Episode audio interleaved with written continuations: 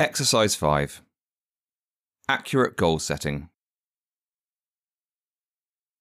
This exercise goes one step further, removing the need for you to even think about having to eliminate the things you can't control. Sound good? I think so. This is all about the goals you're going to be setting yourself in relation to your wedding day itself. Your goals can be split into two different categories external goals and internal goals. External goals are ones for which you have no or only some control over the outcome.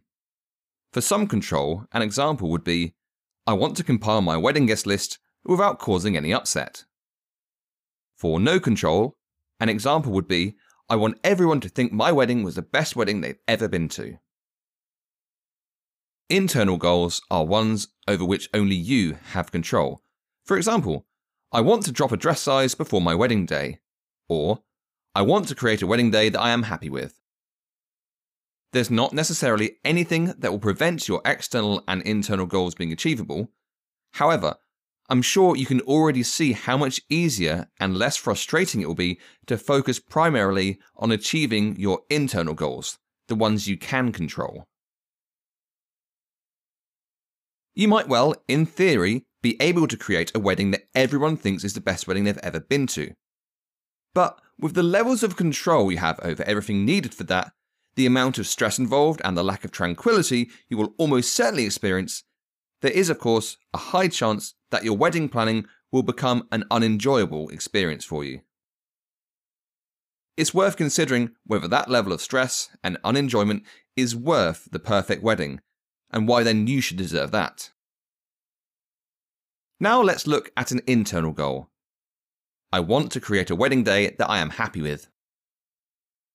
I'm sure you can already sense just how much easier that goal will be to achieve. The very fact that you are already reframing your own expectations and your feelings of gratitude for all the good things will make the happy part of that goal incredibly less challenging.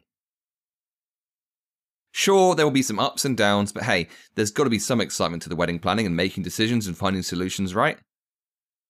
As long as you fully appreciate that you only need to think about your own thoughts and feelings, the things you can control, you will only need to think about your own preferences while considering what is important to you about your wedding. So, from now on, please only set yourself internal goals.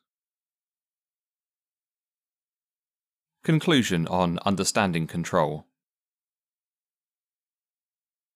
After reading this chapter and practicing for just a short time, I am confident that you will find it easy to recognize the level of control you have over any aspect of your life.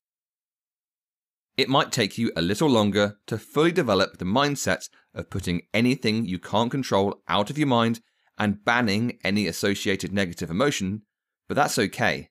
You will get there. After a life of being bombarded with endless pressures around things we can't control, it's natural that it can be harder to learn to ignore them.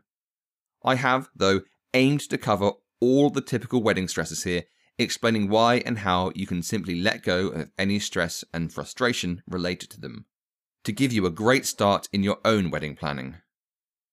There will be some listeners thinking that I've missed off some vital stressor that is the most stressful thing, as far as they are concerned, about their wedding planning.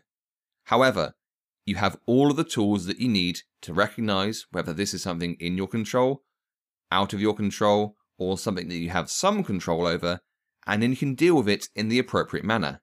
You have these skills now.